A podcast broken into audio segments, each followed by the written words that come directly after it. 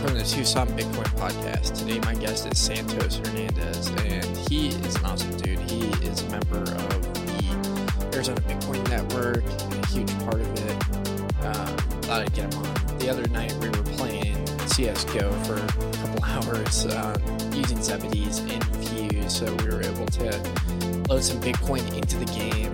And, you know, if you're good like him, win a little bit of rewards. If you're terrible like fortunately, the fee to enter was covered by Bitstamp. That was a pretty cool them to do. Um, but yeah, it was a lot of fun playing a little bit of CS:GO with uh, you know Bitcoin integrated into it. But yeah, I thought I'd get him on the podcast. We had a great conversation when we were doing that. You know, just talking about Bitcoin and markets and you know all sorts of stuff. And this was a great conversation as we got into how Bitcoin changes, you know, the psychology the way you live. It changes your perspective on the world and you know on polit- politics and all these other issues. You know, for the better, in our opinions. Um, and I hope you enjoy this. All right, and we're recording. Good to have you on, Santos. Thanks. Thanks for having me. I'm honored to be here. Yeah, you're becoming, you know, a really strong part of our uh, Arizona Bitcoin scene. It's really awesome. Um, but yeah, you uh, recently made a decision to go work in Bitcoin world and to get out of the fiat world. Uh, Yeah. how's that feel to be done with that? Feels awesome, honestly. Um, Friday was my last day, starting Monday, but I actually kind of officially started, you know, at the Bitcoin 2021 conference. So it feels wonderful. Didn't even feel like work. I was there for like, I don't know, 10 or 11 hours. I just did what I normally do talk about Bitcoin, talk about gaming. Yeah, I mean that's like the best deal ever. Yeah. It, yeah, Zebedee is a cool company. I, I've we we were playing CS:GO for a couple hours last night, or it's not last night, last weekend, and uh, last week. I I can't remember days, but Yeah, me neither. They just blend together at this point. yeah, for me, it's a good way to just throw my money away. Um, I'm so bad at video games, but it's pretty cool. Yeah, now there's you know quite a few sponsored servers, so you can go and you know practice. I plan to write a guide how to like skill up too. Nice. Yeah, I'm looking forward to that. Um, so yeah, you had an opportunity to uh, orange pill some of your uh, American Express coworkers. Uh, what was that like? It was really cool, honestly. Um, you know, I've been working at American Express for like two years, you know, before leaving. Uh, and I've been in the la- my last role for like a year, so I've done a lot of things. You know, I built a lot of applications and stuff. So I built trust and did, did good work. So my coworkers trust me. Um, they know how I am. That I'm always learning and everything. So Friday, uh, we usually do like a knowledge share, and uh, they happened to throw a surprise party, and they asked me, you know, where I was going, and I explained I'm going to a Bitcoin company, and then all like basically all questions popped off.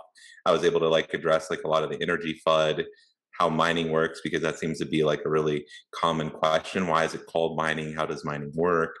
And uh, you know, how does Bitcoin work in general? So most of them didn't knew of Bitcoin, but didn't really quite understand it.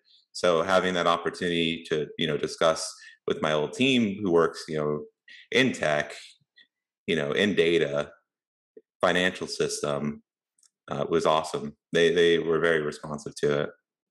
Nice. Yeah, I mean, it, it's just amazing to me how many people out there, especially in the traditional financial world, just have such a poor understanding of Bitcoin. Um, I mean, even you know, something I ran into is like even people that are in the crypto space oftentimes have a very bad understanding of Bitcoin. Um, Yeah, absolutely. I think you know if you're in the crypto space, you probably don't really understand Bitcoin. Yeah, I mean, I I felt pretty bad, um, you know, looking at what Cardano is doing right now in Ethiopia, where they're partnering with the government to, you know, collect a bunch of data on people and put it on the blockchain. It's just super creepy. Um, it's it's like they're helping create a social credit score in Ethiopia, and you know, Cardano was one of the first shit coins that I was really interested in and followed, Mm. and it you know, it, it feels awful today to know that like I played a part in like funding that nightmare um, for a short amount of time. Um, but really grateful for you know the Bitcoiners that helped me get out of that sh- that bullshit. um, but yeah, it's it's nuts. it's like I I think like seeing stuff like that really puts a fire under me. It's so much worse than just scamming people. Uh, the stuff that these some of these shitcoiners are doing because that's you know that part's like really destructive. It's just like misleading people and you know printing money and um, scamming them, but actually to implement like really destructive things that are very very against human freedom is awful um, and crazy. But yeah. Yeah, I think, you know, um, we've all been in shitcoins at some point, at least most of us, and we kind of learn through pain, you know, that shitcoins are definitely not the answer. For me, was EOS. Like I had, I was into Bitcoin, and then I got into EOS. Like I saw it as like not replacing Bitcoin, but to help, you know, crypto quote unquote scale.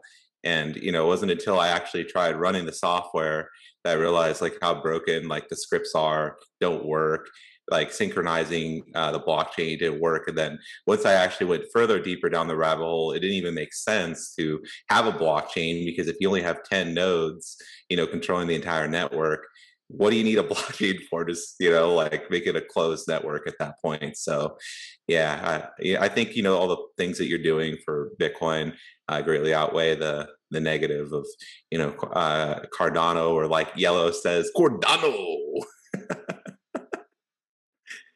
Uh, so. Yeah. Yeah. I mean, it's just, I think like the biggest thing that Bitcoin has taught me is just really having to weigh um, the impacts of my actions on the world and like seeing how destructive, you know, participating in the fiat system is in general and like shilling these, you know, nonsensical things. I, I mean, Jimmy Song talked about this like, uh, you know, and this is kind of an extreme view, but just about how even like participating in taking out debt and loans by expanding the money supply is destructive and harmful. And I thought that was really interesting. Um, and I think it's like just in the world that we live today, it's impossible to do no harm. You know, we're just so interconnected in, in our actions. So, like, we're both using computers that, you know, have, you know, dark um, uh, just darkness and like what it took to create them with like mining different uh, minerals and probably the Democratic Republic of the Congo with like slave labor and gangs, and then you know potentially being made with like slave labor in in China. It's unfortunate that like that's like really you know the only options to like do these things is like we we are consistently doing harm. Um, but I think like it's important to like do less harm or as least amount of harm as possible and participating in you know solution oriented things especially like you know with bitcoin we're moving further away from that system that is just so awful um and empowering individuals in these different areas like the, democratic republic of congo is has some pretty exciting uh, things around bitcoin mining um, and you know if they get a fraction of what's happening in el zonte you know in el salvador there, you know, the people are going to be a million times better off and they could potentially have stability with this currency that, you know, isn't subject to all the craziness um, of the fiat system, you know, to get away from the IMF and the World Economic Forum and, you know, the European Union, the United States and China and all these com- countries that just want to extract as much as they can out of there. Um, so that gets me excited. And, you know, it's, just tough, you know, when you look at it. Like you can't really do anything without, um, you know, harming someone somewhere. And, but, yeah. yeah, I think you know, to your point, um, it's good to minimize the harm that we do. It's it's impossible to avoid it at this point. At least the way that the world is set up right now. I think in the future, um, as people have you know more freedom people acquire more wealth especially like number go up technology uh, perhaps they won't have to be subjected to like a authoritarian government. So, you know, uh, countless countries have tried to ban Bitcoin uh, multiple times, and still citizens, like in Nigeria as an example, find a way to continue using Bitcoin. And uh, didn't really matter what their government said. So I, I, only hope that that continues to take place in many places of the world, especially areas that rely upon slave labor. Yeah, yeah. I mean, it's. I mean, like one of the biggest things. Have you ever read the book "Why Nations Fail"? No. Mm-mm. It's a really fun one. Um, it, it talks about Nogales, Arizona, which is like in my backyard practically. So I kind of like that. Um, yeah but I mean, it talks about like the importance of the need to, you know, have access to financial services. That doesn't necessarily, I think, today mean banking, but like the ability to save money and store it um, is huge, and and that's a big part of you know why nations like either fail or succeed. And a lot of these countries, developing countries, like people just don't have any ability to save money. You know, and then on top of that, like a lot of them are relying on remittances of sort sorts, and the uh, middlemen or the gatekeepers just take so much money away from these people. Um, and Bitcoin changes that from a peer-to-peer basis of like we don't need payment processors anymore. We don't need middlemen, and you can securely store your money on a smartphone, which are becoming way more accessible to people in these countries. It's just absolutely incredible, big game changer. Yeah, I 100% agree. I think also like you know, my we talked about this a little bit last week. My grandfather uh, on my dad's side came here when he was just you know a boy. He was a teenager. His parents both died, and they they walked to Arizona, you know, from uh, like central Mexico working on farms each day. His brother died of dehydration. So it's like, you know, it's no trivial matter to pursue like better economic opportunity and the risk that it imposes and imposes. And, and that's largely because, you know, of inflationary fiat currency, not having the ability to save, the incentives are warped. Uh, not nearly enough like development, job creation, and those people that are willing to take that sort of risk are the very people that you probably would want to keep as as a nation state because they're going to take those risks, create new jobs. And most people that I know, um, you know, they they love their homeland. Like for example, a lot of people I know from Mexico love Mexico. They miss it there. They miss the culture. You know, and now you know they won't have to take that sort of risk if they have that fundamental human right, which is to you know save their energy without it being diluted by a third party. Then they don't have to take that sort of life changing risk, risk dying, and also they can stay where they want to stay, ultimately have more freedom in that sense. So I, I see that as a tremendous positive, you know, for for um, nation states that adopt the Bitcoin standard. Yeah, I love that story about your grandpa. I mean, it's just so powerful to hear, you know, stuff like that. And I mean, it's funny because the Biden Harris administration talks a lot about this like pull factor in the U.S. and that you have to change that pull factor. Um, and you know, as soon as El Salvador talked about going on a Bitcoin standard, what what happened? you know, the IMF and the um, State Department contact them. They're like, "Oh no, this is bad. You know, you guys can't do this."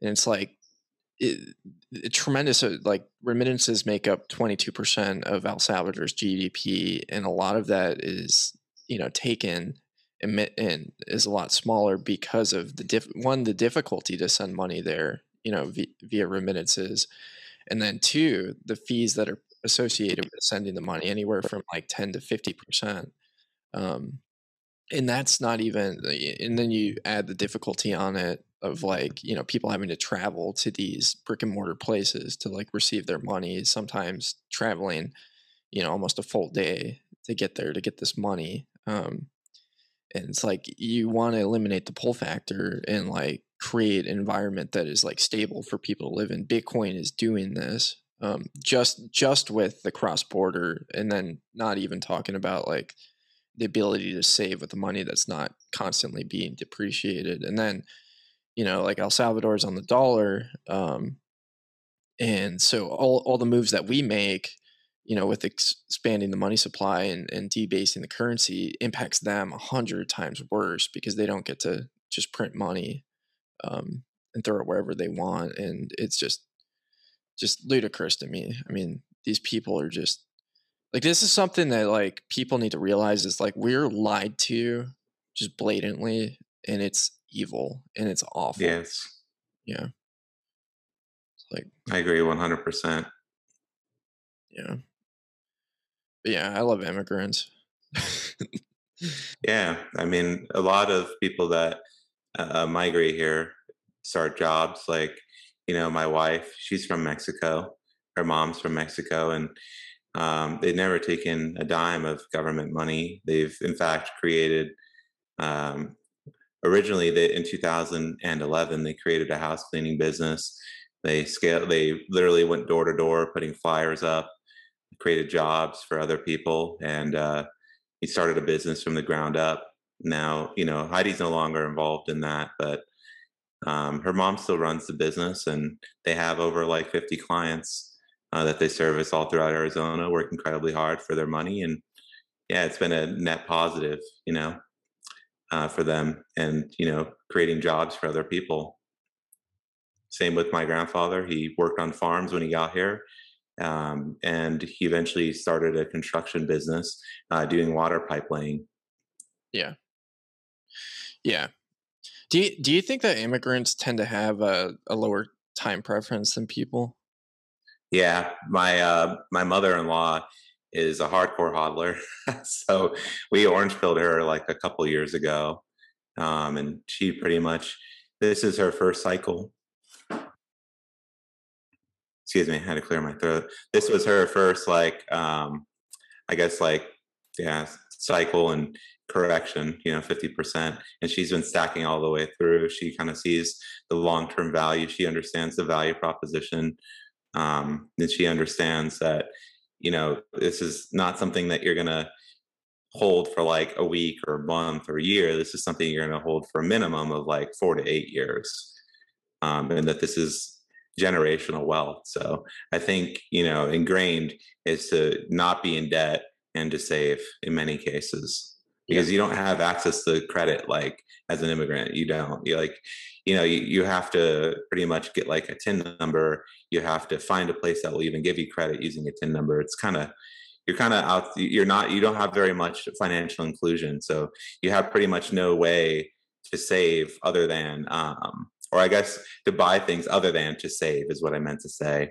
And you also have to find ways to work with like the your community uh, to save like they have these things called like lotteries and you can all pool your savings every week. Everyone contribute like 10 people contribute a $100 and they'll do like a raffle to determine like who gets uh you know the savings next and they do that for 10 weeks. So that way they have a possibility to get the money that they need faster and there's no bank or you know there's one person that's running it so there is a third party but it's usually someone that has a good reputation in the community interesting mm-hmm.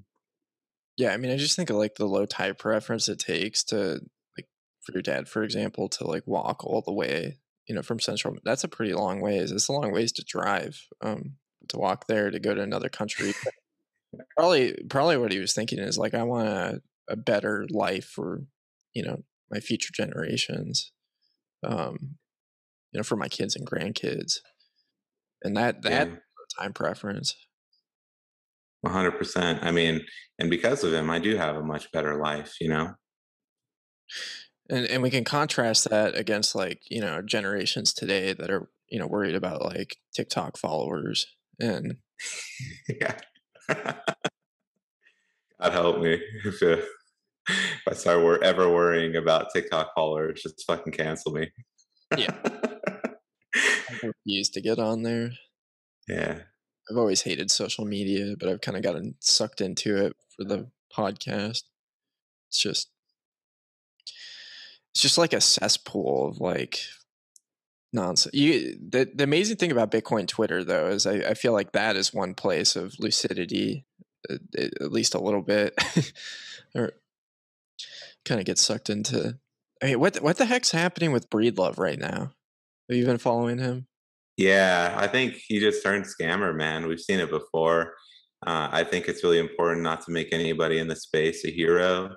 And uh, he has some really great chats with Saylor, and you know he has some really great chats with Jeff Booth, and they're great. But as soon as you start promoting shitcoins, and it's your your acts like I don't. I, he's trying to double down in what he what he said about BitClout, and that he's just exploring, you know, the free market, and that's just a bunch of uh, BS, in my opinion. Like, if you don't spend like five minutes to understand what something is before promoting it to your thousands of followers and posting a link, then you know, like, that's just kind of stupid. And this, you can obviously tell he's not stupid or ignorant.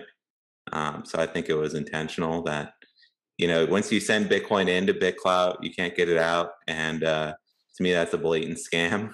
So I don't know what in his right mind would cause him to promote that to his followers and claim to be a Bitcoin maximalist if that's the case. And there's a lot of people that will like do the Fidity scamming, right? Say, "Oh, I'm a maximalist," but then have like some shitcoins in their their their bio on Twitter and all that. So to me, um, he went from you know some people's heroes to zero really quick. Yeah. Yeah. I mean, it's, it's kind of a, it's always a bummer to see that happen, but it, it also is like, it, it, I think drives in the point of how important plebs are, you know, people that are doing this like based on principles and it's, yeah, I mean, it's just awesome to see like this, uh, uh, immune system response to these guys that do this stupid stuff like that. Yeah, absolutely. I love plebs. I'm a pleb myself, so we should all strive to be plebs. I mean, it's like agreed. The, I mean, I I tend to love things that are you know the polar opposite of like normal society. So you know, oftentimes in normal society, you're you're working to get this reputation to be this you know be put on a pedestal. Like that's what what we're taught and worshipped. Like with uh, um, celebrities, or you know, as Luke Rudkowski calls them, uh, celebritards. I like that. I love it. That's it.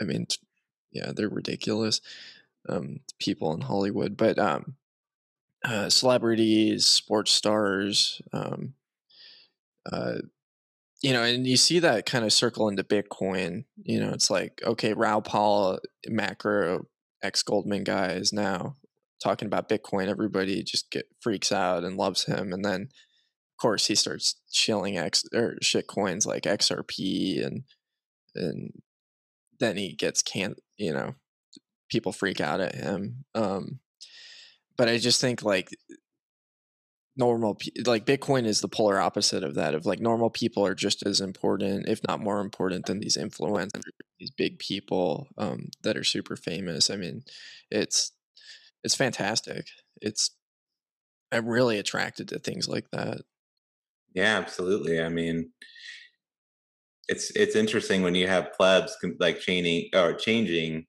uh, a mining corporation like Mara as an example, you know, trying to mine OFAC blocks, which is just ridiculous.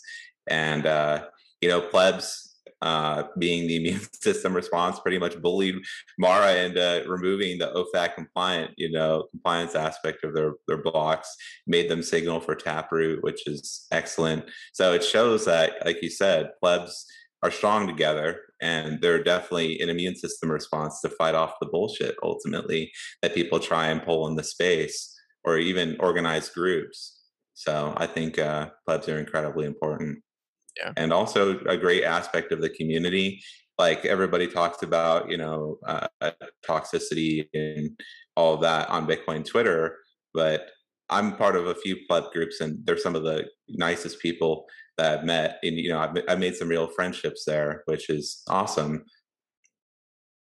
Yeah, I mean, like that's the toxicity. It's an intolerance of nonsense. That's what it is. It isn't yeah. about mean just to be mean. You know, if there was like a, a well-known nutritionist out there that started going on about, you know, how great Taco Bell is for a healthy diet, you know, in the nutrition world would would be tolerant you know is being tolerant saying okay you know that's great or going after them and calling them out for that nonsense and saying no you know taco bell is probably like the worst thing you could be putting into your body on a regular basis and it's not conducive for healthy living like and i see that it's like bitcoin and shitcoins you know it's like shilling cardano you know a project that's like you know truly evil you know or ethereum which is just a fat joke you know they, they don't do anything of legitimacy over there. I mean, they it'll be interesting, like you know, experimentation. There might be things of value that come out there, but for like the new person coming in, you know, and shilling them a project that is just not sustainable and won't turn out to anything in the long run, is just they're going to get wrecked. Or Dogecoin. Dogecoin's like the worst of it all. Um, yeah, Dogecoin, you know, being a meme, literally created as a meme with the exact opposite, um, you know, monetary uh, policy of Bitcoin and people adopting it like it's great for long term hodling is absurdity, pure absurdity. And that, I, you know, this isn't my original thought, but I agree with the thought that that's more of a symptom of fiat money. That, you know, for some people, Doge is a better store of value than fiat currency, which says a lot. And I think, you know, with respect to Ethereum, I think anything that the the first principle, the first layer is flawed, meaning you know that one it was pre-mined 70%, two devs control it. So and three, it's centralized. Not everybody can run a node. You know, it's on cloud hosted servers. Uh, and then it's only going to get worse as they move to proof of stake and basically become, you know, quote unquote, uh, not quote unquote, but they're going to be more like a central bank than a decentralized network basically those who have the most control the network and validate things which is you know goes against everything that bitcoin stands for so to me like when your first principle your first layer is flawed the rest is flawed no matter what you build on it so that's why i think lightning network with respect to bitcoin one you know like you can test transactions there's a lot of wallets and you, there are now wallets where you need no technical background to be able to store uh, store send and receive um, sats. So like that's an example of like second layer that's built on a sound first layer, and because of that, we can trust that it works, or we can minimize our trust rather. Yeah, I mean the Lightning Network kills all the use cases for these shit coins. They're gonna have to come up with like a whole new set of use cases and faster transactions. Yeah, I mean that you cannot ever argue that ever again. Yeah, it's funny because now you'll see people completely ignore the fact that lightning exists and that it works. I mean, I think uh, if I recall correctly, Zebedee did over 30,000 lightning transactions just at the event alone and gave away over, you know, one Bitcoin. So it's like clearly like if it's stable enough to have all these people transacting on it at once and supporting all these transactions, you know that's a clear indication that lightning's working. Look at all the work that strike is doing.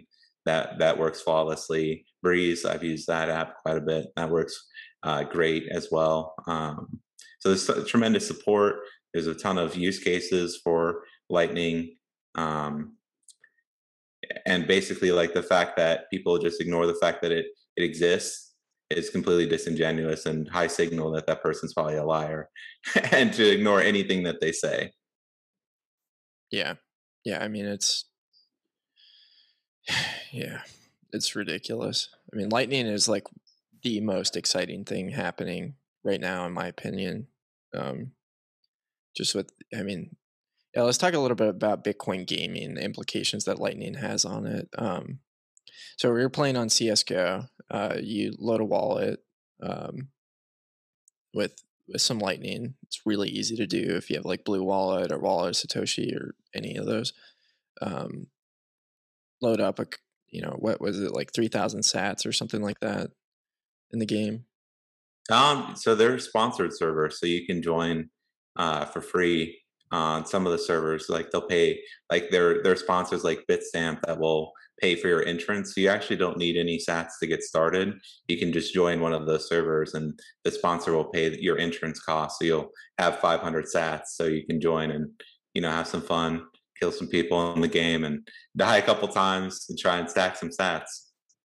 Yeah. So if you're, if you're not terrible like me, you can walk away with some money. yeah, if you're pretty good at the game, I mean, you can actually make enough money to, you know, stack enough to probably buy you some groceries.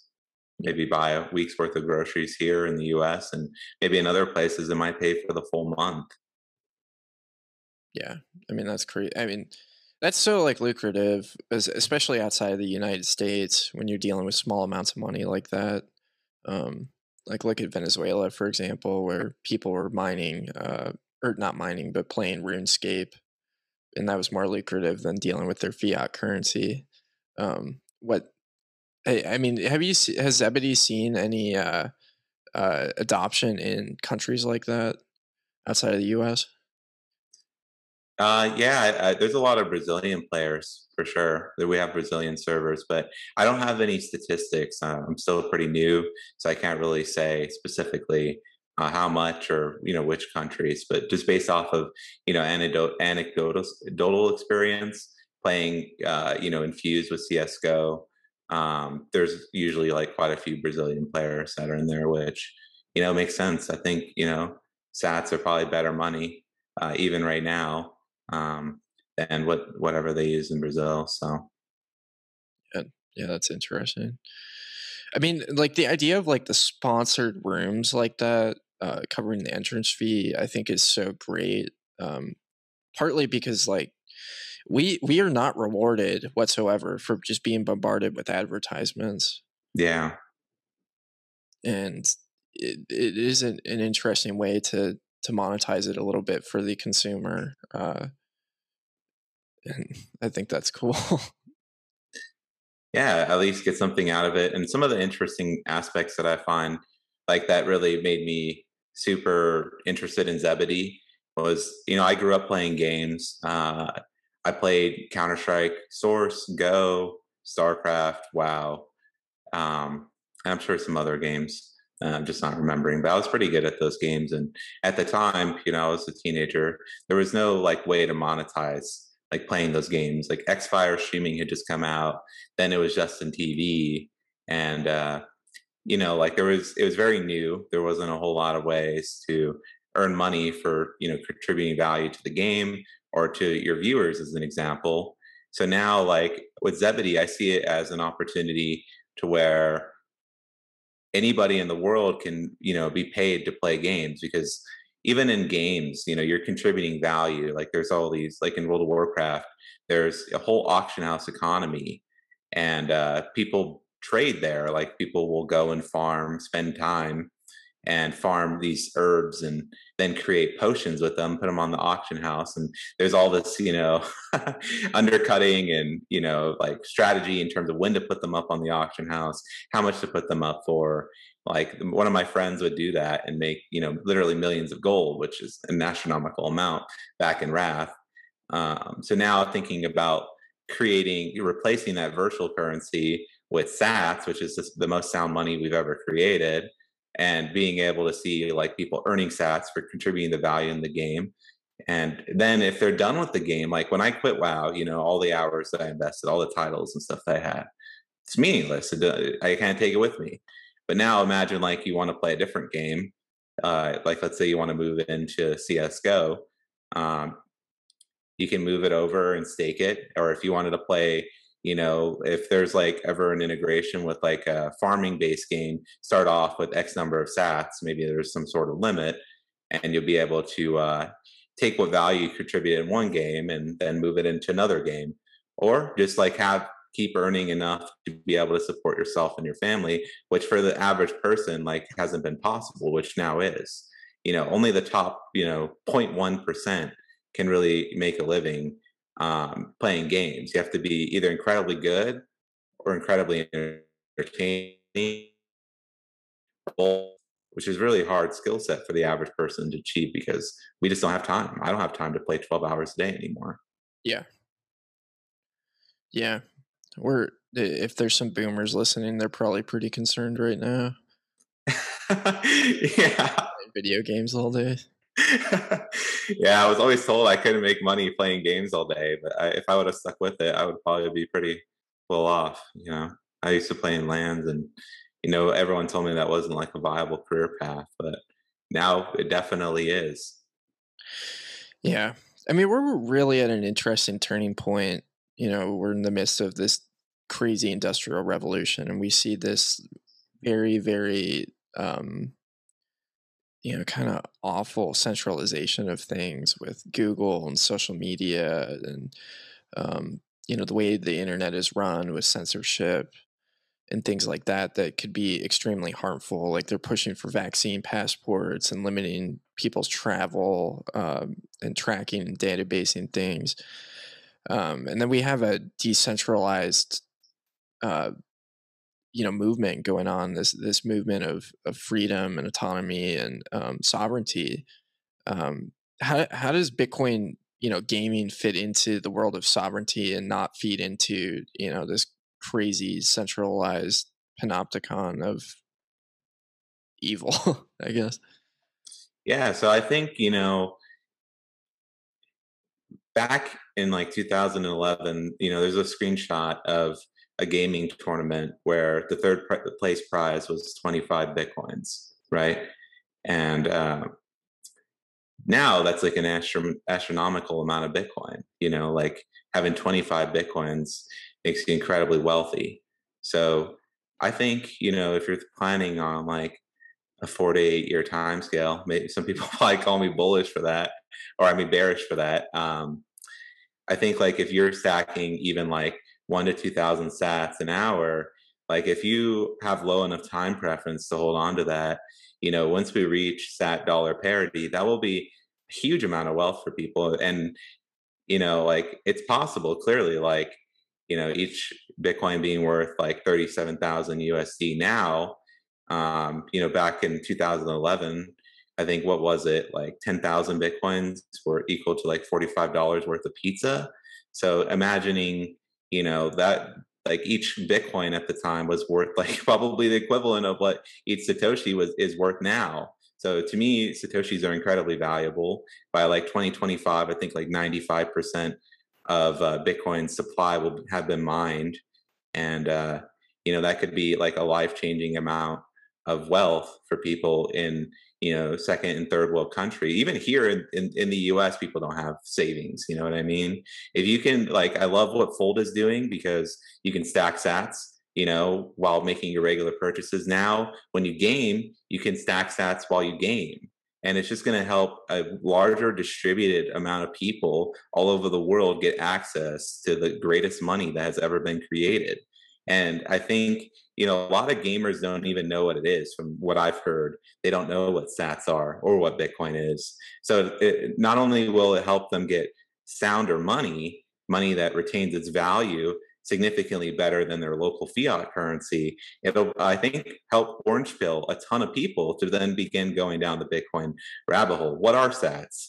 You know, ask those sort of fundamental questions that uh, will hopefully lead to more people learning about what is money, you know, why do we have money, and uh, what is money's history, who is it controlled by, all those fundamental questions that a Bitcoiner asks themselves. So I think it'll have, you know, just to kind of recap, uh, it'll distribute the soundest money ever created to more people all over the world to create a ton, uh, an enormous amount of wealth for them if they hold on to it, of course, and not spend it right away.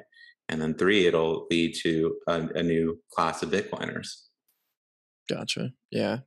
I mean, this is like one of the most beautiful things about Bitcoin is like, I, I mean, I just see like one of the biggest evils in, in the world today is centralized central banks and the impact that you know fiat currencies have and like all of this stuff that we see today with the centralization of every single industry and the collusion between them you know the endless wars uh, the you know terrorism that larger companies perpetrate on smaller countries by going and you know destabilizing them and uh, extracting wealth away from them from governments extracting wealth from their citizens in a very you know nefarious just awful way um, or is fixed with bitcoin they can't do this stuff with bitcoin with sound money with you know hard money um, because it incentivizes like under hard money you have to produce value to do things you can't just extract it it's a lot more difficult to do that um, i can't you know just print money to buy bombs to go destabilize and, and destroy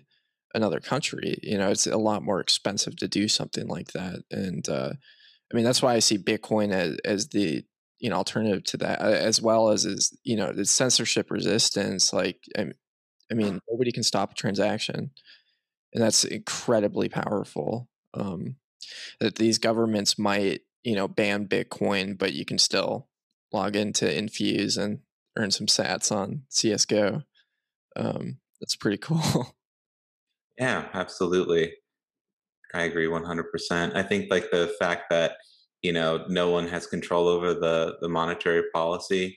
It's only ever going to be 21 million and the fact that no one can ever change that is incredibly powerful. You can't censor those sort of transactions.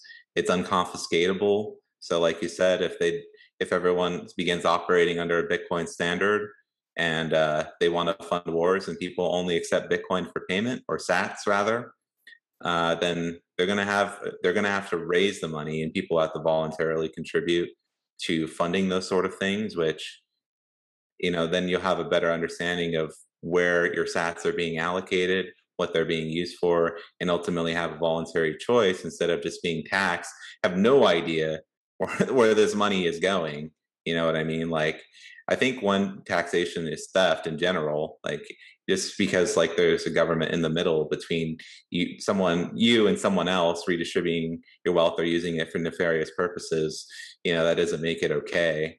And two i think like I, I would be willing to voluntarily contribute to something that would improve you know my local community I'd be happy to contribute something towards that. But the ultimate difference is like that would be my choice rather than being forced into doing it. Because if I don't pay taxes, obviously I'll go to jail and uh, I don't want to go to jail. So you know, it's like they're using violence to to extract money from me to use it for whatever purpose that they deem it's suitable for, and I have absolutely no control over that. So you know, having like more of that sort of money and teaching people that sort of concept all over the world, especially in areas that you know are more authoritarian and uh, governments are more controlling, that they now have this freedom and power to be sovereign individuals that is incredibly powerful and a completely different shift in in mindset. Yeah. Uh, I want to say this too is I've been reading The Sovereign Individual, and uh, you know, initially it started off with uh, agriculture, right? Agri- land was the first asset that produced yield, and um, with with that, that created like incentives to to plunder those lands, and that's kind of how states were created um, basically organized violence to be able to extract yield from you know farmers basically so now we have an asset that can't be seized you know through means of violence or stolen yeah. Yeah that's a great book and i think it it's phenomenal for people to understand that. I mean just like it, it does a great job of outlining the catholic church and the parallels of the you know the catholic church and the 1200 1300s um, up before you know the reformation and um, the enlightenment period uh, and, and the similarities that it has to our government today. I mean like there, there's this idea that is like talked about of like government legitimacy because of a social contract and yeah. what what if you don't agree with the social contract? You know we're both talking you know i totally with you that taxation is theft it's coercive it, it, it breaks the non-aggression principle um 100% and you know if i don't agree with it then what's your choice? You know it's like i you you i i can give you two choices. You can go and shop at walmart or you know i'll put a gun to your head um and is that really like you know if you, you're going to make the decision to go shop at walmart you know is, is that like you know you expressing any sort of free will or agency or is there you know manipulation there um and coercion? Like it's it's um and and people don't realize that there's a there's an option outside of this i mean you just look at the catholic church and, and its control it had on um you know governments and and on its people and you know, we look back at that and there was very obviously a different choice, you know, that people could go and express themselves as they wanted. They could, um, you know, study science in, in a way that, you know, didn't agree with the church, like all of those things that were possible. I'm sure many of the people thought that those ideas were just as ludicrous as you know what we're talking about. This idea of a world without, um, you know, government coercion at the level. It, I, I think there will always be coercion, you know, in every society of some sorts. Like that's just unfortunately part of human nature of wanting power and control over others, um, wanting to not work at the expense of others. Um, but when we, I think we can really, you know, limit it and lessen it and, and create place bastions of freedom, you know, that, and yeah, I mean, I, I am really, really rooting for El Salvador uh, right now. and we'll see if they, I was talking with my um, mom and stepdad about that. And, you know, they, they were really excited about it. And I said, yeah, we'll, we'll see if, uh, um, you know, some crazy things like uh, if they get uh, destabilized, if there's an invasion of El Salvador, or, you know, and there's some sort of economic uh, hitmen that go in and destroy the country. um, I hope not. Yeah, I really hope not. I hope they don't get sanctioned either. I mean, I think the key for their success is for other countries to do the same thing in tandem. And it sounds like there's a possibility for that to happen. Um, and I mean, it's just if that whole region starts accepting Bitcoin, if there's like four or five countries that do it all simultaneously or or really soon, I think they'll be okay. But yeah, I mean, those people at the IMF and at the Fed and they're they're truly evil people that don't do. I mean, like Donald Trump was on the news the other day saying that he hated Bitcoin. They thought it was a scam, and then he said he didn't like it because it was competing with the dollar. And then like you know these other I can't remember who it was. It might have been Yellen, you know, going and, and saying that Bitcoin kills the case for these retirement funds, trying to scare old people away from it. It's like those are pre- actually pretty powerful statements, you know, to suggest those things that Bitcoin is competitive with the world reserve currency, and then two that you know it could upend this awful, crazy Ponzi scheme, which is our retirement system. Um, that it's that powerful, and they're that afraid of it. Yeah, I agree 100%.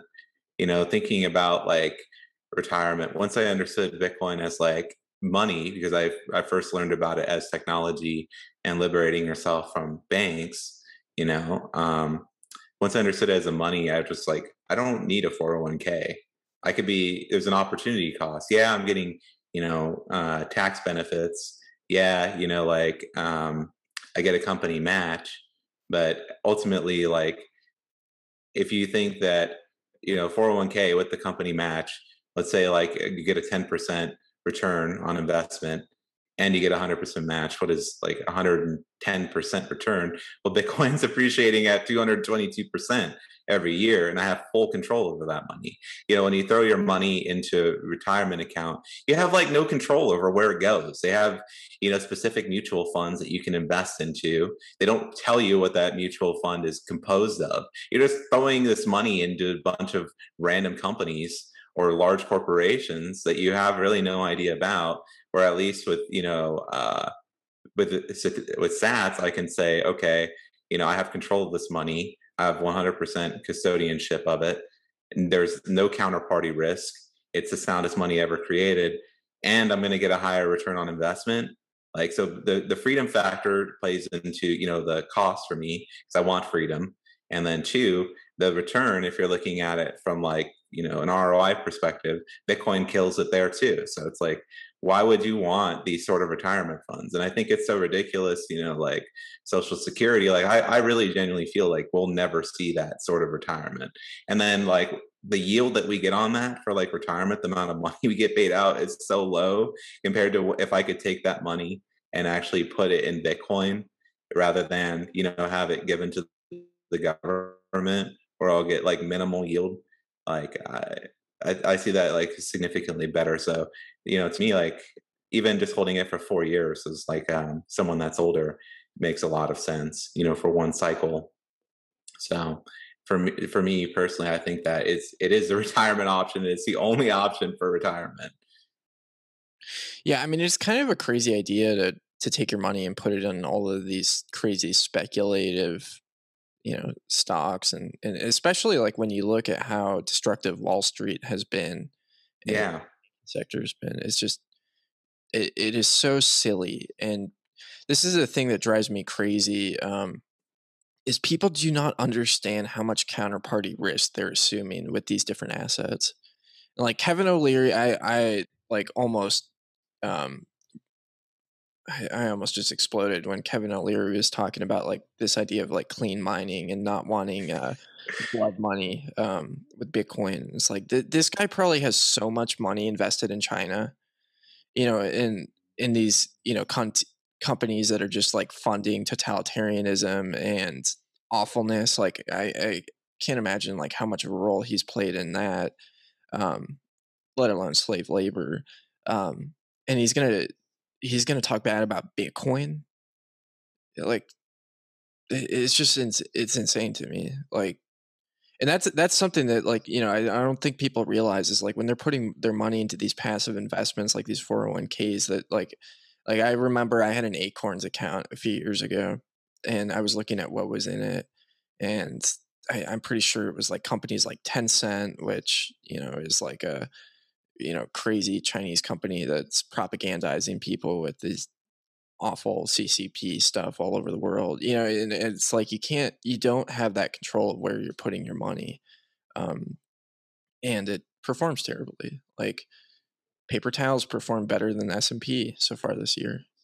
Yeah, and that that really shows you that there's something fundamentally wrong with fiat money. It's not depreciating fast enough. We need to we need to inflate these asset prices quicker. yeah, well, there's six trillion dollars on the way. so I know it's not funny, but it's just sad, you know.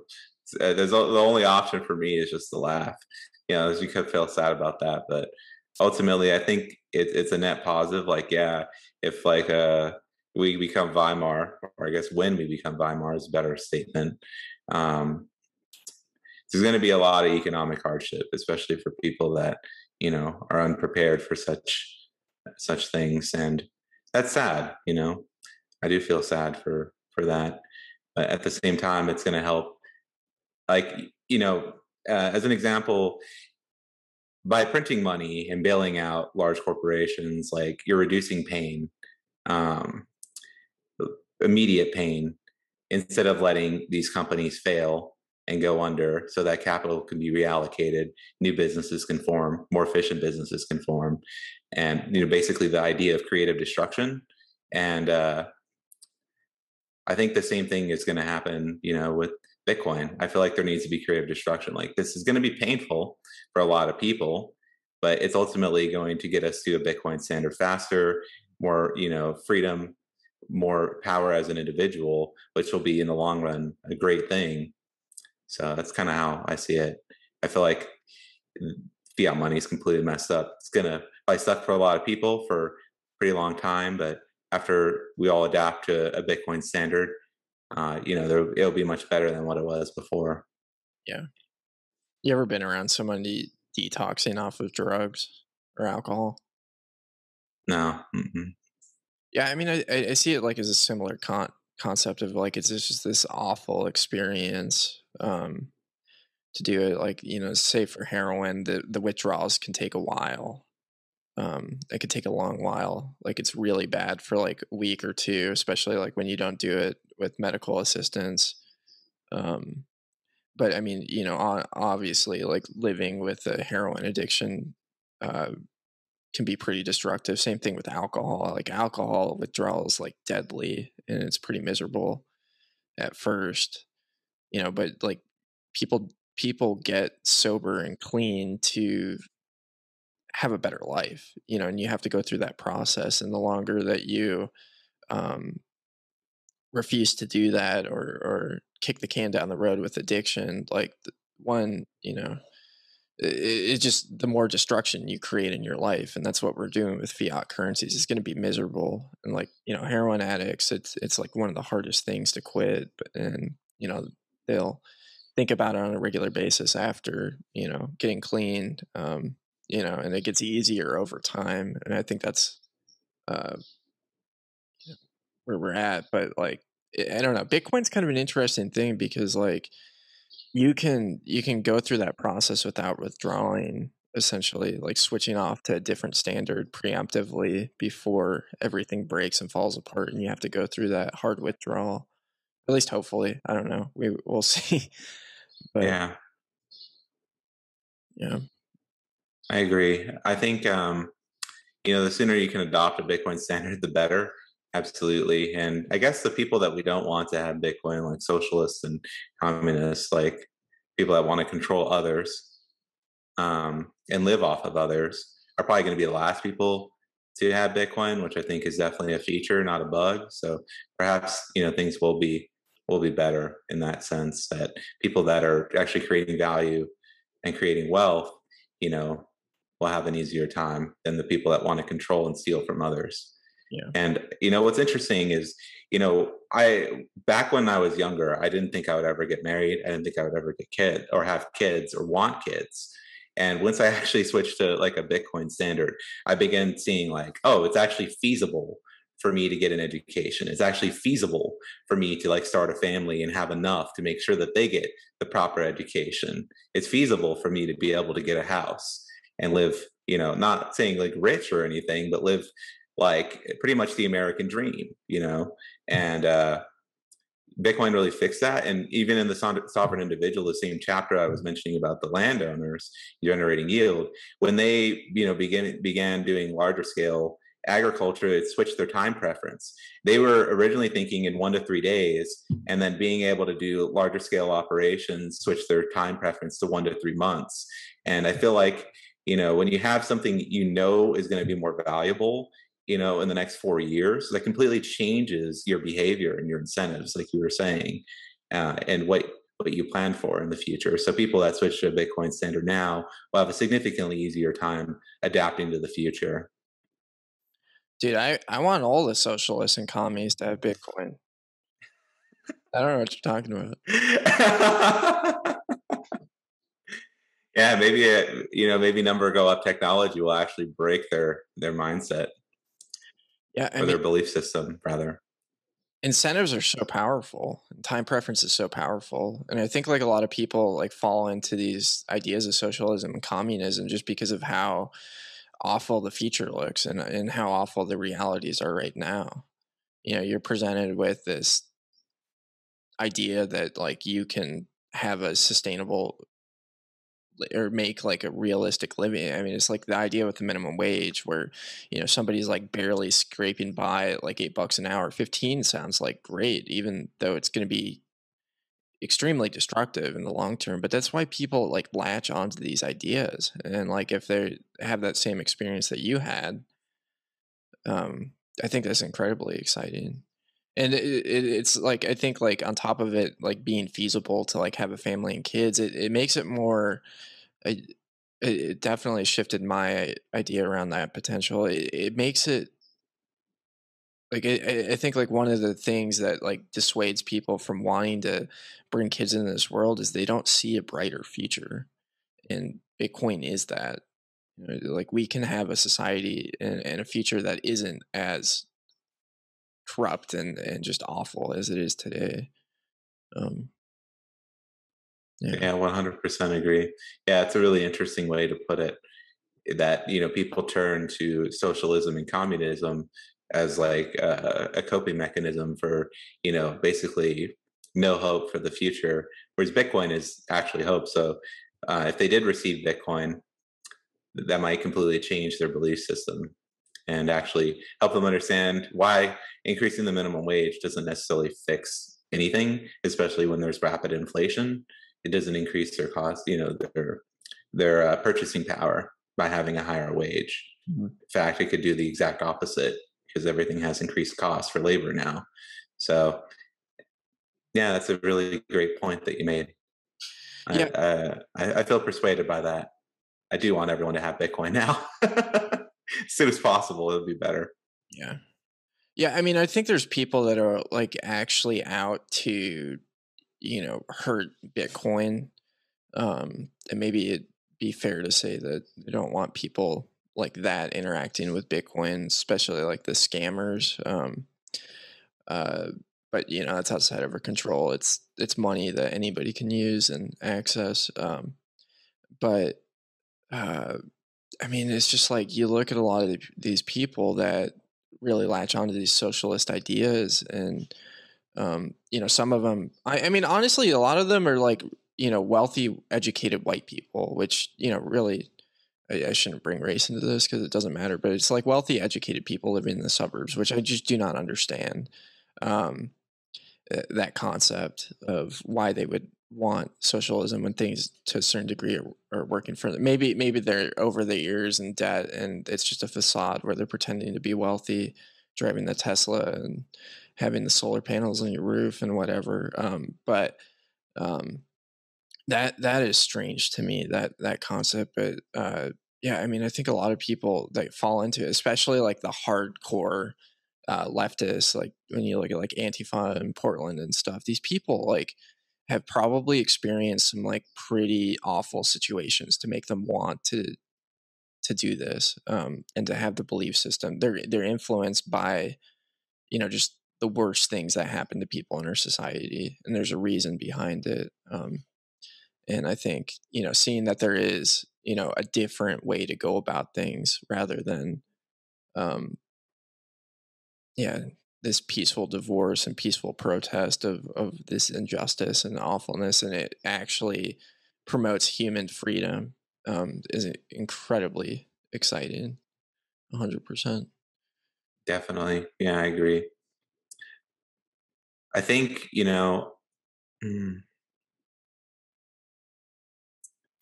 i think you know why probably the uh like the the upper middle class or upper class signals all of those things like wanting to increase the minimum wage, to reallocate wealth, increase taxes, probably because one, they've never experienced um, or read about what what communism has done and what socialism has done to the wealth of people.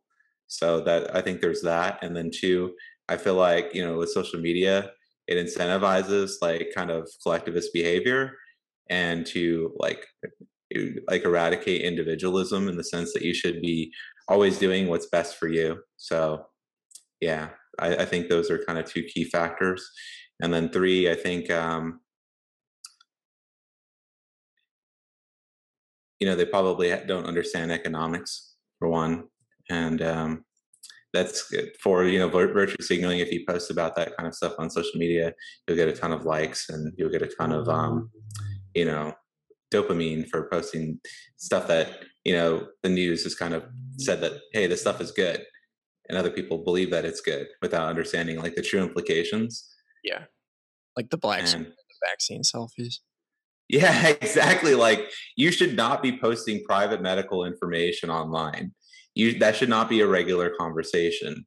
You shouldn't be asking people if they have the vaccine or not. That's not appropriate but you know social media and also like peer validation, kind of like uh, testimonials. That's a way of influencing people and getting them to do what you want them to do. So I, I think like that stuff is ridiculous. And that's also why I don't really use social media other than Bitcoin Twitter often. Yeah, the idea of social media is like a tool to break down individualism. That I've never heard that before. That's really, really interesting. You see it like with this group think that is created on there, where I mean, that's just something like we're is kind of built into us. You have to work really hard to be willing to to wade into the water and, go upstream against the current in our, our culture and society. Like you look back at history, the the most influential people, freedom oriented people, you know, tended to be. There are some examples like Karl Marx that did that for you know not good reasons, uh, or well, maybe he did it for good. Who knows what his motives were, but he, he created destructiveness. Um, but eh, I mean, that's so incredibly important. And, and I think that as understanding history is really, really important. But yeah, I mean, I think these like rich liberals, I think like part of it, it is they feel like this that they need to have control uh, over other people and that people are are supposed to be managed. We need to manage the people that are po- impoverished. We need to manage the homeless people. We need to have control over them and given these things. And these are people to be manipulated and, and shifted and changed rather than um, you know allowing for empowerment and, and you know cutting down barriers to entry like you know it's like we're never going to be able to um like some people just enjoy being homeless there's a lot of freedom that comes with it you know that yeah. be able to do what you want and some people genuinely enjoy that and we're never going to be able to impact that but if you're able to like uh, uh, uh, you know, one part of homelessness that a lot of people don't talk about is a lot of these people have experienced very catastrophic loss in their life. You know, having lost both parents, you know, growing up in foster homes, probably being abused, you know, which you know raises like the chance of like substance abuse and mental health issues. Um, that makes it a little bit more difficult, or makes it a lot more difficult to um, exist in you know traditional society. Like it, you create um, more stable environment with more stable money that people can actually save and those things are lessened a lot there's a lot less of that instability you know um, and i think that's you know that's huge like it, it's ginormous um, has a major impact and it's it's not about going and managing people and playing god in other people's lives. Like i think that might play a part into it as well. Yeah definitely. I think a lot of people think that they're smarter than other people, you know, rather than being humble and realize there's something that you can learn from everybody uh, in all walks of life. Doesn't matter what your status is or anything like that, or what your wealth is. There's always something you can learn from, you know, your neighbor, anyone around you, and it's up to you to be curious enough to find out what that thing is. And then two, you know, um, I think in general, uh, I lost my train of thought. Yeah, I would say like you you have to be humble enough to to understand that there is something that you can learn from others. And uh in terms of like the freedom aspect, yeah, I, sorry, I lost my train of thought. I don't know where I was going with it. Yeah. Yeah, I mean it's just I mean, we all have the capacity to be evil and like to to do things. You know, they say that power corrupts. Um, you know, which isn't always the case. I think there's good people in power, um, but it, it raises the potential for you to wield harm over other people. And I think like when we limit the the power that we have over each other, um, and make a conscious effort to do that, I think it it really creates a better world. Um, and you know that's why freedom technologies are like Bitcoin are so so incredibly important um, because it it empowers the individual it empowers you know people to make good decisions to take control of their lives versus being reliant on third parties and and on governments and you know on on institutions that genuinely and it's huge. No worries. In the background. So um, i agree. I, I for example like you know with the, what happened with the silk road um, more freedom to be able to transact you know what even if it was for quote unquote like illicit substances like we talked about this like a couple weeks ago like having the freedom to make the, your own decision on whether or not you want to take drugs should be absolutely the, indiv- the individual's choice. It has no impact on like people around them other than themselves. I guess i shouldn't say no impact on the people around them but i guess it should be really left up to the individual to choose and make that decision and deal with the consequences after the fact. And I, I, remember where I was going earlier about that. It's like, you know, if you want to be homeless, you should be able to be homeless. And uh, I think like we focus so much on this idea of class and like redistributing wealth to make it equitable and fair across the board. Whereas like in reality, like if you're lower class and you create like a very valuable service or you gain very valuable skills, you can easily move up from the lower class to the middle class. And if you continue to make things more efficient, start your own company after gaining some skills and some experience, you can create even more wealth for yourself. And you should have the right to be able to do that. You shouldn't be re- taxing people to redistribute wealth that are not creating the appropriate value. Now, like in the fiat system, the odds are kind of stacked against you in order to make that happen because there's so many traps. Like student loans, in my opinion, are a complete trap. You don't really gain valuable skills that are useful in the real world from schools unless you're going to be like a lawyer or a doctor, as an example. You can learn most engineering, coding, uh, product management all online. I'm a product of that. I didn't graduate from high school. So I think like if you're lower class and you want to move up, then you should have the, the ability to do that. But if you're happy being lower class and you want to, you don't want to spend your time skilling up, spend your time working, then you should have the freedom to be able to do that. And I think Bitcoin fixes that problem because, you know, like if you're creating value, you're gonna you're gonna get more value, which value sats are value that you know are tied to a real world resource energy. So to me, like Bitcoin fixes the whole idea of equality and equity. It's like now it's a meritocracy. Now you're actually getting paid for the value that you created. And then this leads into the other point we were just talking about, which is the free market. Like, you know, 100 years ago, I don't think it was we required permission to start a business. Even in third world countries, you don't have permission to start a business. You don't need permission from the government to start a business. And I feel like that should be the same way like i feel like there's so many regulatory moats around different industries and businesses that we should remove a lot of those things. People will self-regulate. People are pretty smart like very smart. And like for example in food markets like i was told i was talking to someone at a thai restaurant about going to thailand and uh they were like, yeah, just be careful of the food. Make sure you pay attention to what the people are doing. Like if you see uh, like a food vendor on the street, they don't have any customers, don't eat there. That means it's bad food. It's like the, go to the places that have long lines because those that's what the market has selected. That's free market. Like you don't need, you know, like a health rating. You don't need permission from the government to go start up a food stand on the street and you can look at other people's actions and behavior to get some sort of signal on like where you should go where you should eat.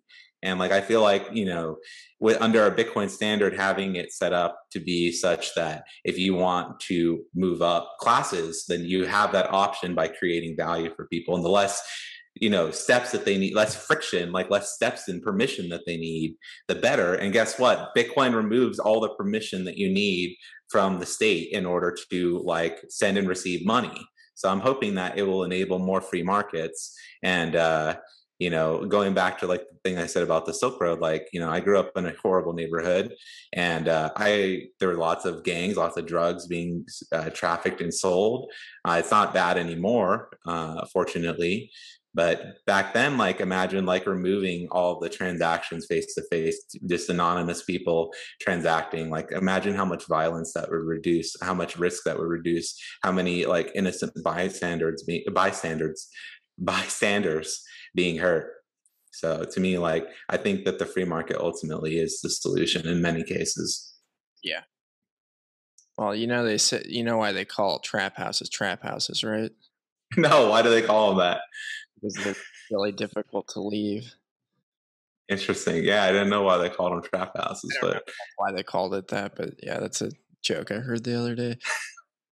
but yeah, I mean, it's like, uh, I mean, imagine like you can have a gang distributing drugs, or you can have your mailman distributing drugs. Which one do you think is safer?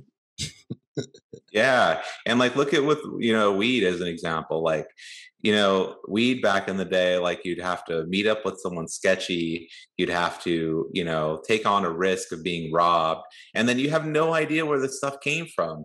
Like it could be contained with, it could have been in the same, smuggled in with bleach for all you know, and be ter- you could be inhaling bleach into your lungs and it's like with you know weed legalized now being able to get it from dispensaries in a recreational fashion at least in arizona it's like you can trust that you know probably wasn't smuggled in with bleach that they've you know somehow made it significantly safer to consume if you're eating like edibles or something like that. It's in much smaller doses so people don't have really really bad experiences or feel sick from it.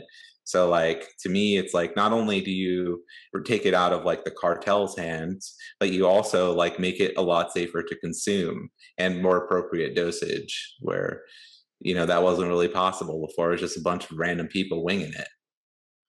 Well, I mean, it's I mean that's a, that's a great point, and it kind of goes back to the idea of like a free market too. Because if they started putting crap in their pot, you know, people would wouldn't go there anymore. Hopefully, um, but yeah, I mean, fentanyl is like a huge issue. It's a pretty common thing to see like somebody overdosed on the side of the road in Tucson. You know, with the ambulance there. Um, administering Narcan. And it's like if you can go and you can get clean heroin from a store if you're an addict, like compared to like dealing with the sketchiness, potentially getting robbed, um, the violence around the distribution of the drug. I mean, it, it's just and and who gives anybody the the moral um, high ground to sit and dictate to somebody else what they can and can't do as long as they're not harming somebody, like physically harming somebody. Like, yeah, whose business is it? You know, it's like, yeah, it's just, yeah, we we're getting there though. We're moving in that direction. It's pretty exciting. Like the Silk Road is just it's still around. You know, there's a thriving black market, and this is all in response to this awful, you know, controls in in the markets today. You know, this is just what's going to happen over and over again. Like this is why we have Bitcoin, and yeah, but yeah, man. Um, love your story with like not um going to school. We should have you back on sometime to talk about that. Um, got any plugs or anything you're excited about? Pretty excited. Excited about Lightning. I'm excited to start work at Zebedee on Monday. Um, I hope to do great work there and put my heart and soul into it. I want to help Lightning scale. I want to help get more Sats to more people. So, uh, and just shout out to Arizona Bitcoin. If you're locally in Arizona, like check out our meetup. Like I think how many people went last time? Like 40 people. It's a great scene. There's a lot of hardcore Bitcoiners. There's new coiners. So there's kind of different, you know, experience levels for, you know, whether you're brand new to Bitcoin, whether you're a new coiner that just recently bought their first Bitcoin, or you've been in Bitcoin for a few years now, you can kind of meet people uh, from every background, every skill level. And I would just say, yeah, please do check out Arizona Bitcoin. We, uh, the next meetup that you get, everyone's throwing is uh, June 23rd, right? I think so. Yeah. So that those would be my my shameless shills is uh, Zebedee and and AZ Bitcoin. Super excited, and of course this wonderful podcast, Tucson Bitcoin. I love you know that we have such a great scene locally. So yeah, the scene like over the past year has just exploded. It's so exciting to see. Um, yeah, I mean Tucson, we're rolling, we're we're meeting. Um, yeah, Arizona Bitcoin Network is just like with what Steven started there, it's just so exciting. And I'm really excited to hear Kelly's presentation next week. So Kelly Lannon from Bitcoin, the creator of Bitcoin Urbanism is going to be presenting probably on Bitcoin ur- urbanism. I'm not sure what, but you know, the idea of like Bitcoin changing real estate um, is it, it's just such so awesome. He he told me he's working on a book, um, and I want to see that come out I'm just so stoked about that. Um, but yeah, I mean, it is a great time. It's like this is the revolution, you know. Wait, like for for people that are feeling demoralized and and powerless right now, like Bitcoin Meetup is where it's happening. We're changing things and creating a, brighter future. You know, we're helping people regain some semblance of like self respect and and personal sovereignty in their lives, and it's incredible. Um, so I love that you plugged it. And then uh, Zebedee.io is the website, I believe. Yep, and it's Z E B E D E E dot I O. Yeah, it, I I was having trouble when I was uh, putting it in the search engine, finding it. It throws you like a million things. Um, so having the URLs happy or uh, helpful, hundred percent. Definitely agree. So, yeah, definitely excited about Kelly's talk too. I read, I heard, I listened to his podcast on Tales from the Crypt, and uh, I connected with him on LinkedIn. He was actually the one that told me about Arizona Bitcoin because I thought about starting my own meetup. Uh, and he was like, "No, man, there's already one going." So, you know, I went to the second meetup that AZ Bitcoin hosted, and you guys were all awesome. I'm like so excited that we have this available for us. And if you haven't checked out Kelly's stuff, definitely check his stuff out too. You have, I think you have some podcast episodes with him for sure. So listen to what he's about. I mean, when I started thinking about the impact that Sound Money has on architecture standards and development, like you were saying, it was pretty mind blowing because I had never considered that. You know, like the the fiat buildings that we have today compared to like you know in our gilded age like the the difference is staggering. If you look at old buildings from new york compared to like newer buildings today you can tell like there's significantly less standards in terms of elegance and design and kelly gets into all of that. So it's i'm super excited and pumped for his chat too or his talk. Yeah. Fiat architecture is really shitty. I think that's a better argument than uh, fiat art one but fiat art's pretty bad too, to be honest. Yeah, yeah, it is. It could just be like a um, just a single stro- uh, brushstroke on a painting sell for millions. Ridiculous. Compare the Sistine Chapel to an NFT.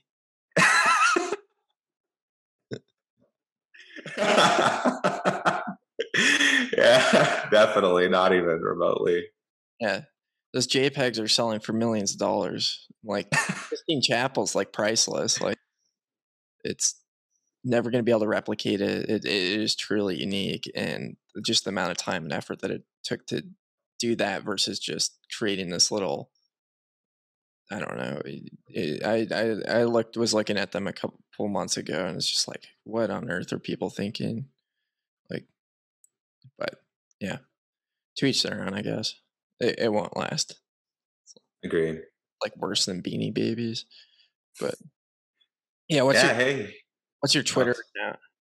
It's uh, so it's Santos Hernandez, but with the five in front instead of the first S. So it's five Santos Hernandez. I'll link it. Cool. Well, thanks for coming on. This is a lot of fun.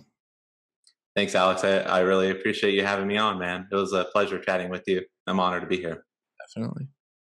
That was a really good conversation with Santos. And every time I talk with him, I just feel like I talk with him for hours uh, because he's just got great outlooks on things and great conversationalist and nothing but good things to say about him. Really glad he's a part of the Arizona Bitcoin scene. And we, we have a cool community and it is growing. And I'm really excited about the upcoming meetups in Tucson and Phoenix. In Tucson, I believe it's on the 17th and no, it's on the 19th, I believe. It's a Saturday coming up, and then uh, the 23rd in Phoenix, which is a Wednesday night, and Kelly Lannon will be presenting. Uh, not sure what on, probably Bitcoin Urbanism, but I'm pretty stoked on that. It's going to be awesome, just super, super bullish. We're working on all sorts of cool things. Uh, we got some stuff with the Lightning Network in the works. If you want to open up a channel, get some you know liquidity to your node. Uh, meetups are a great place to meet people and uh, to talk about that stuff. You know, we want to build a robust Lightning Network uh, connection of nodes across Arizona. Uh, to make it easy, if somebody wants to hop on onto BTC Pay server or something like that, to be able to easily receive funds and, and not have the headache of having to manage a million channels with a million other nodes and to really take self sovereignty into their own hands. Uh, but yeah, super, super stoked. Hope to see you there. Thanks for watching. Have a good one.